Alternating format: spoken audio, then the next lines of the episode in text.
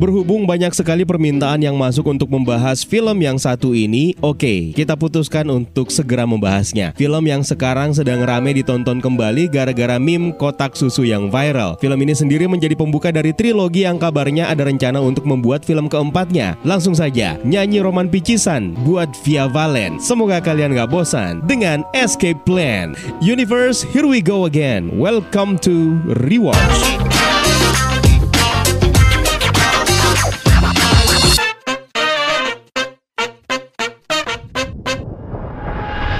Film ini dirilis pada tahun 2013, disutradarai oleh filmmaker asal Swedia Michael Hafstrom dan dibintangi oleh dua nama besar, Sylvester Stallone sebagai Ray Breslin dan Arnold Schwarzenegger sebagai Emil Rothmeyer. Seperti biasa sebelum kita mulai, kita wajib untuk kasih spoiler warning terlebih dahulu buat kalian yang baru memutuskan untuk menonton film ini untuk pertama kalinya. Ray Breslin adalah seorang konsultan untuk Biro Penjara Federal. Pekerjaannya adalah hobinya, yang tentu saja anti-mainstream. Main FF? Bukan. Ngeslot? Bukan. Keluar masuk penjara? Yes. Dia menjalankan pekerjaannya untuk menguji efisiensi dan kelemahan penjara yang paling ketat di Amerika. Ray bahkan telah mengadopsi begitu banyak identitas palsu dan kini dia berada di sebuah penjara federal di Colorado. Di dalam selnya, dia diberitahu oleh rekannya bahwa tahanan lainnya berencana menyerangnya keesokan hari di lapangan. Dan benar saja, dua orang tahanan mencoba menyerang Ray. Namun dengan mudah, Ray berhasil melumpuhkan mereka hingga membuat suasana lingkungan sel menjadi kacau balau. Karena ulahnya itu, Ray dibawa ke ruangan isolasi dan satu-satunya yang dia bawa adalah Alkitabnya. Di sini, Ray memperhatikan setiap pergerakan petugas penjara, terutama di ruang sel isolasi. Beberapa hari berikutnya, Ray mempelajari rutinitas para penjaga, di mana setidaknya sekali dalam sehari, dua penjaga yang mengawasi area isolasi meninggalkan pos mereka untuk beristirahat sambil ngudut, kurang lebih 7 menit di luar ruangan. Ray juga menerima menu makanannya setiap hari yang salah satunya adalah sekotak susu coklat. Setelah meminumnya, Ray lalu membedah lapisan kotak susu tersebut dan mengeluarkan lembaran plastik transparan di dalamnya. Hari berikutnya, ketika penjaga meninggalkan ruangannya, Ray diam-diam menutupi lubang kunci sel tahanan makanan tersebut dengan lembaran-lembaran tisu yang telah dia padatkan. Sementara di luar sel, seorang wanita cantik tiba dan keluar dari mobilnya. Sambil berjalan, menjauhi mobil tersebut lalu meledakkannya. Kejadian tersebut bertepatan pada saat para penjaga sedang beristirahat sejenak. Mendengarkan ledakan tersebut, Ray akhirnya memulai aksinya. Keluar dari sel menuju ke ruangan monitor untuk mengatur CCTV di selnya agar dia tetap terlihat berada di sana. Ray lalu berlari menuju ke ruangan pemadam kebakaran, bergegas mengenakan seragam pemadam yang usang, lalu menyelinap ke bawah mobil damkar hingga dengan mudah dia pun berhasil kabur dan masuk ke dalam mobil rekannya yang telah menunggunya. Di dalam mobil tersebut sudah ada Abigail dan Hush. Abigail inilah yang tadinya menyamar sebagai wanita yang meledakkan mobil sebagai pengalih perhatian.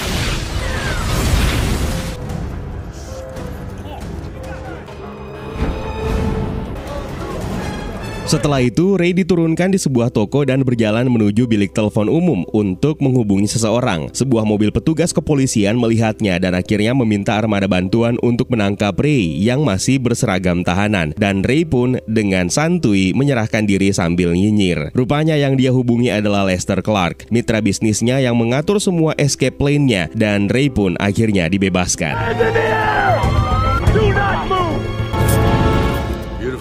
Ray akhirnya kembali ke penjara federal di Colorado bersama Lester Clark. Lester ini sebenarnya adalah pimpinan eksekutif BNC Security. Ray disewa oleh pemerintah untuk membobol penjara dan mengungkap kekurangan mereka. Ray lalu menjelaskan kepada kepala penjara federal secara rinci betapa mudahnya dia keluar dari penjara yang membuatnya tercengang. Jadi ada tiga hal yang menjadi kunci pelariannya dari penjara ini, yaitu memahami struktur tata ruang penjara dan sekitarnya, memahami rutinitas para penjaga, dan bantuan dari luar maupun dari dalam. Agar mempermudah pelariannya, Ray harus bisa masuk ke dalam ruangan isolasi yang ternyata minim penjagaan dibandingkan dengan sel lainnya. Ditambah lagi, lokasi ruang isolasi tersebut berada dekat dengan pemadam kebakaran dan kesalahan fatalnya adalah Ray hanya dikawal oleh satu orang penjaga. Dia lalu mempelajari rutinitas mereka, memanfaatkan lapisan plastik dari kotak susu di menu makanannya untuk menebak sandi pintu selnya dan dia pun akhirnya bisa bebas keluar dengan menggunakan bantuan dari luar setelah mengatur timing yang tepat Any questions? What kind of man would choose to spend most of his life in?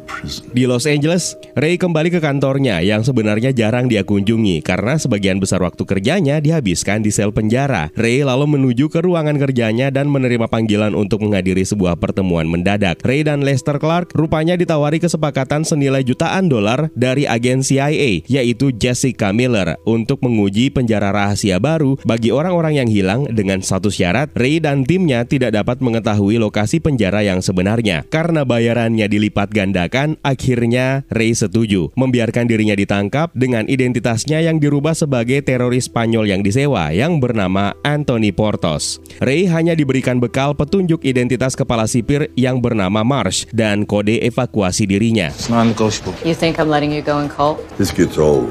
Man the fuck up. Di New Orleans, rencananya menjadi kacau ketika sebuah mobil tiba dan menculik Ray. Mereka mengeluarkan microchip pelacak yang diam-diam ditanamkan di lengan Ray. Lalu mereka membius Ray untuk mencegah Ray mengetahui keberadaan lokasi penjara tujuannya. Menyadari alat pelacak Ray dihancurkan, Abigail dan Hush malah semakin khawatir karena kini mereka kehilangan jejak Ray.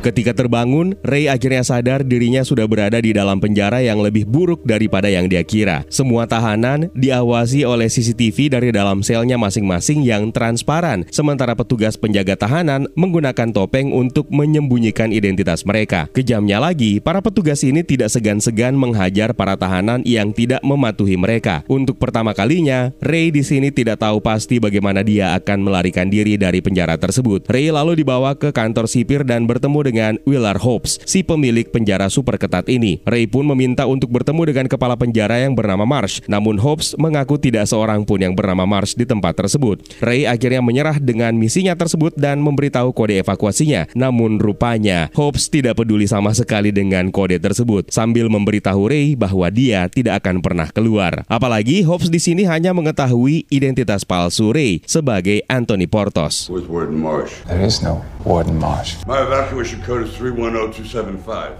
Evacuation code? No.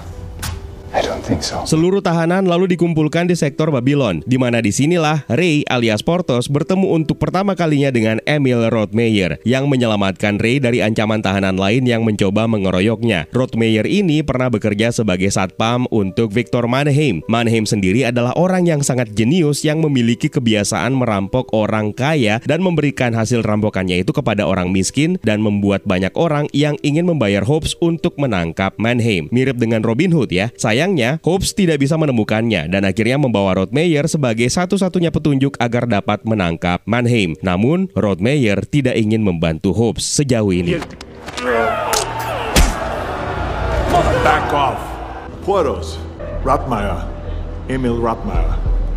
Ray dan Rothmeyer kini memulai pertemanannya. Meskipun Ray tidak memberitahu identitas dan pekerjaan aslinya, Rothmeyer mempelajari gerak-gerik Ray yang terlihat tertarik dengan segala detail kecil dari penjara. Rothmeyer lalu menunjukkan sebuah hal unik di penjara tersebut, di mana terdapat sekelompok tahanan Muslim yang begitu taat sholat. Namun Ray tidak mempedulikannya.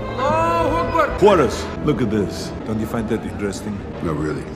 Rothmeyer lalu menawarkan bantuan apa pun yang dibutuhkan oleh Ray dan Ray pun akhirnya meminta Rothmeyer untuk membantunya agar bisa masuk ke ruangan sel isolasi. Tanpa dia sadari, Rothmeyer malah memukuli Ray hingga pertarungan pun terjadi di antara keduanya. Rupanya semua ini sudah diatur oleh Rothmeyer semata-mata untuk membantu Ray agar bisa dimasukkan ke ruangan isolasi. Okay. Relax. Pretend. Benar saja, akhirnya petugas datang melerai dan menyeret mereka ke ruangan isolasi yang begitu sempit dan Ray pun menyadari tujuan dari aksi Rothmeyer tersebut. Selain ukurannya yang sempit, ruangan tersebut juga panasnya minta ampun akibat lampu sorot halogen yang begitu kuat. Ray lalu mempelajari kelemahan ruangan tersebut hingga beberapa saat kemudian pintu isolasi terbuka dan seorang dokter penjara yang bernama Emily Kyrie memeriksa kondisi mereka. Hope sebenarnya tidak peduli dengan penderitaan para tahanan, namun dia tidak boleh membiarkan membiarkan mereka mati karena akan membuat bayarannya dibatalkan. Ray pun diperiksa oleh dokter Kyrie dan memastikan kesehatannya. Ray lalu mencoba mencari tahu lokasi penjara tersebut, namun dokter Kyrie menolak untuk meladeni pertanyaannya. Drake, kepala keamanan penjara tersebut sekaligus asisten pribadi dari Hopes yang sedari tadi mengawasi dokter Kyrie dan Ray mencoba mencari tahu apa yang Ray tanyakan kepada dokter Kyrie. Namun dokter Kyrie berbohong. Di sini percakapan mereka ternyata bisa didengar oleh Ray dari dalam sel isolasinya dan menganggap dokter Kyrie bisa dimanfaatkan untuk dimintai bantuan. Ray dan Rodmeyer akhirnya kembali bertemu di sektor Babylon. Rodmeyer menanyakan apa yang Ray dapatkan di ruang isolasi. Belum sempat menjawab, bel sudah berbunyi yang memerintahkan semua tahanan kembali ke selnya masing-masing. Karena penasaran, Rodmeyer menanyakan identitas Ray yang sebenarnya. Namun, Ray hanya akan menjawab pertanyaan tersebut jika Rodmeyer membantunya lagi untuk mendapatkan sebuah kepingan logam bulat dan menjanjikan mereka bisa keluar dari penjara tersebut jika mendapatkan logam yang diminta oleh Ray. Rodmeyer akhirnya memberitahu salah satu petugas untuk mempertemukannya dengan Hobbs dan dia pun akhirnya dibawa ke sebuah ruangan. Hobbs selalu memberi waktu Rodmeyer untuk memberinya petunjuk tentang keberadaan Victor Manheim. Rupanya Hobbs memang ingin membuat Rodmeyer berbicara karena hanya dia yang mampu memberitahu petunjuk keberadaan Mannheim yang selama ini diincarnya. Rodmeyer lalu meminta sebuah kertas untuk menggambarkan peta lokasi Mannheim. Namun Rodmeyer ternyata malah menggambar sebuah bokong dan Hobbs murka lalu memerintahkan petugasnya untuk menyiksa Rodmeyer. Rupanya semua dilakukan oleh Rodmeyer untuk mengambil sebuah penutup saluran kecil berupa kepingan logam di bawah meja interogasi di ruangan tersebut. There.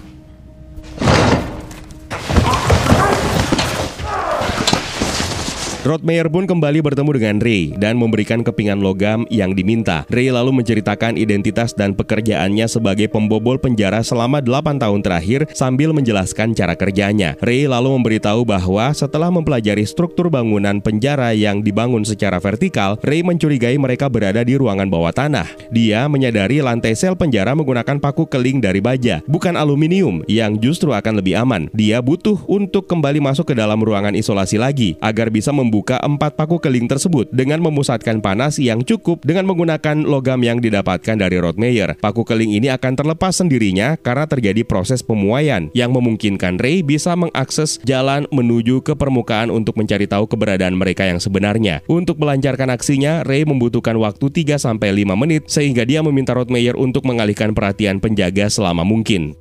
Mereka pun kembali memancing keributan, di mana Rodmeyer memancing amarah Yafet, salah seorang tahanan muslim di sana. Step back. I know you.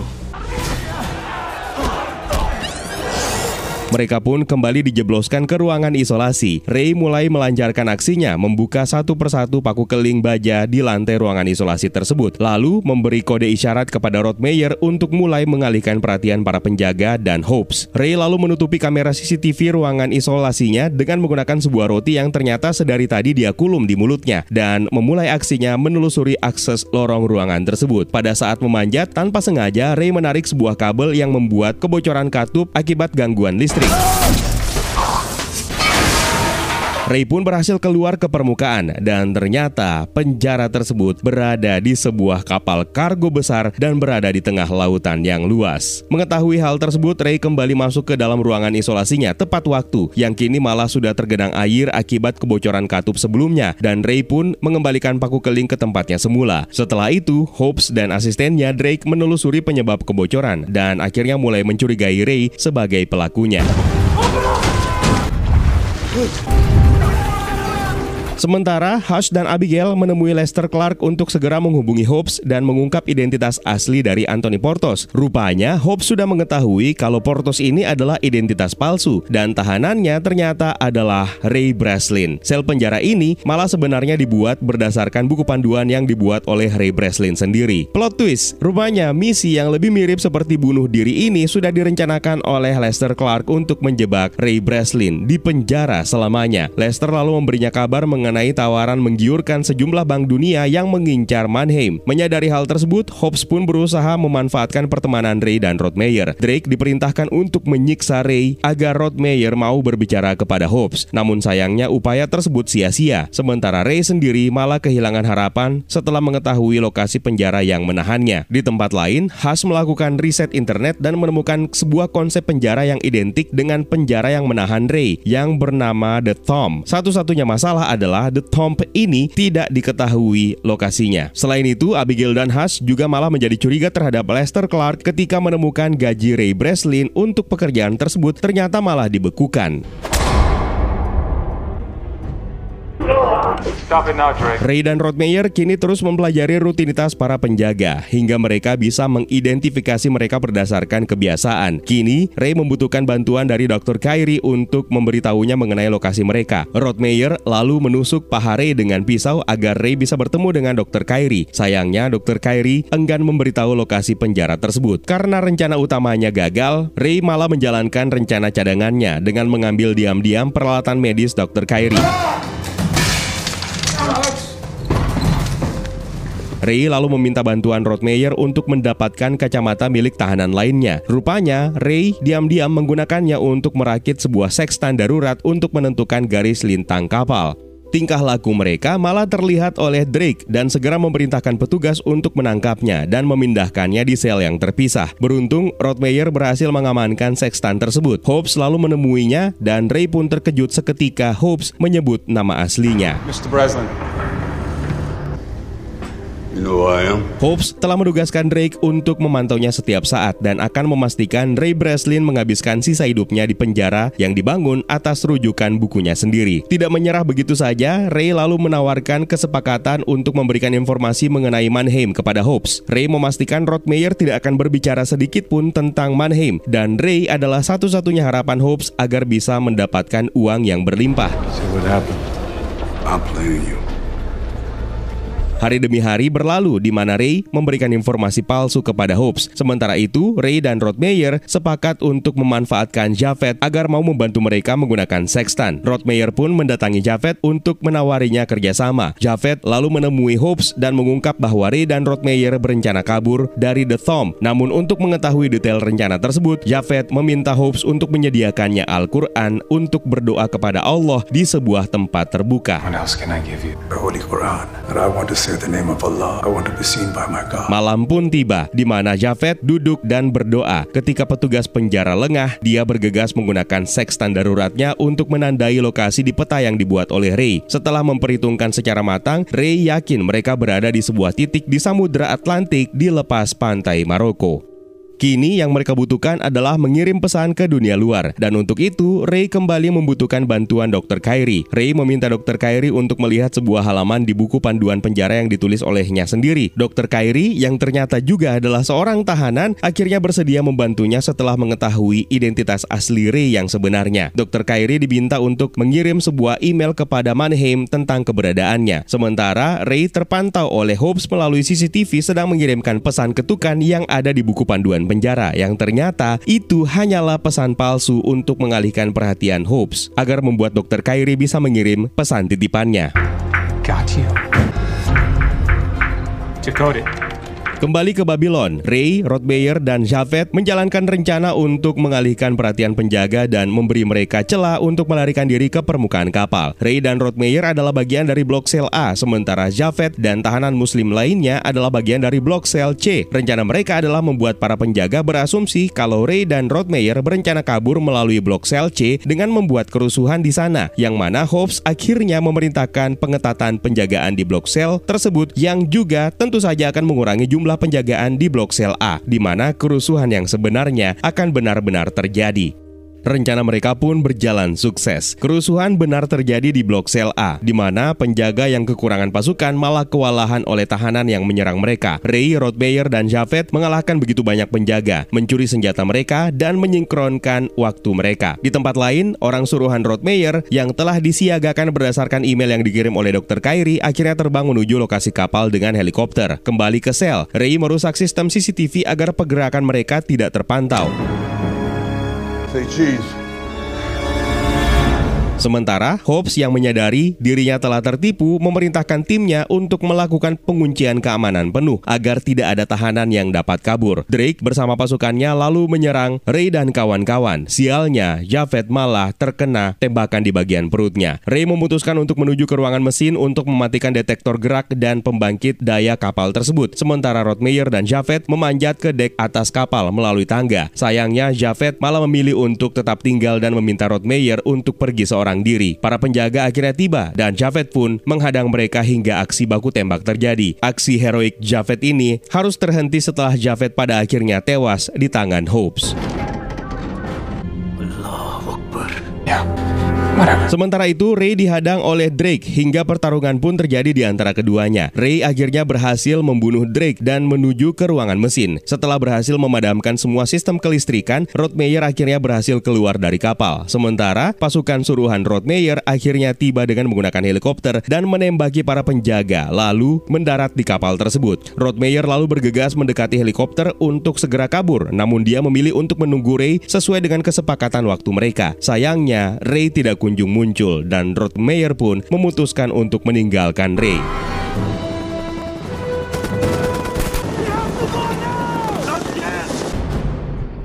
Hope sendiri akhirnya tiba di ruangan mesin untuk mencari Ray. Namun Ray malah bersembunyi di dalam tangki pembuangan air. Hope selalu memerintahkan petugasnya untuk menghidupkan kembali sistem kapal satu persatu dan tangki air pun dengan cepat terisi penuh hingga dalam beberapa detik membuat Ray tenggelam. Ketika Hope melanjutkan pencariannya terhadap Ray, dia akhirnya menyadari bahwa tangki air secara otomatis akan mengalir keluar pada saat mencapai volume tertentu. Tangki air pun akhirnya dikosongkan dan airnya terbuang ke laut bersama dengan Ray. Hope yang menyadari Menyadari hal tersebut, lalu bergegas keluar untuk mencari Ray. Beruntung, Rodmeyer melihat Ray yang berhasil keluar melalui saluran pembuangan dan bergegas untuk menjemputnya. Sementara itu, Hobbs muncul di dek kapal dan memerintahkan anak buahnya untuk menembaki helikopter tersebut. Sambil bergelantungan di tangga tali helikopter, Ray meminta pistol Rodmeyer dan menembaki drum bahan bakar yang berada di dekat Hobbs. Dan seketika itu juga, drum yang berisi bahan bakar tersebut meledak dan menewaskan Hobbs. Ray dan Rodmeyer pun akhirnya berhasil kabur dan mendarat di pantai Maroko. Rodmeyer akhirnya mengungkap bahwa dia sebenarnya adalah Victor Mannheim dan Jessica Miller sebenarnya adalah putrinya yang diam-diam telah menyewa Ray untuk mendalangi pelarian ayahnya itu. Porto sendiri adalah kata sandi untuk memperingatkan Mannheim bahwa Ray adalah utusan Jessica Miller dan dia adalah sekutu. Ray pun akhirnya kembali ke Los Angeles di mana dia bertemu kembali dengan Abigail Rose. Abigail mengungkap apa yang dia dan Hush temukan mengenai pengkhianatan Lester Clark. Rupanya Lester telah ditawari untuk menjadi menjadi CEO dari perusahaan keamanan The Tom dengan gaji yang sangat tinggi jika dia berhasil membuat Ray tidak bisa kabur dari The Tom. Sementara Lester kini berada di Miami untuk pertemuan bisnisnya dan pada saat akan memulai perjalanannya, ternyata Hush sudah berada di dalam mobil dan membius Clark. Ketika Lester Clark terbangun, dia sudah berada di dalam sebuah kontainer berserta mobilnya dan tidak bisa ke mana-mana sementara pengiriman kontainer tersebut tidak diketahui ke mana arah tujuannya.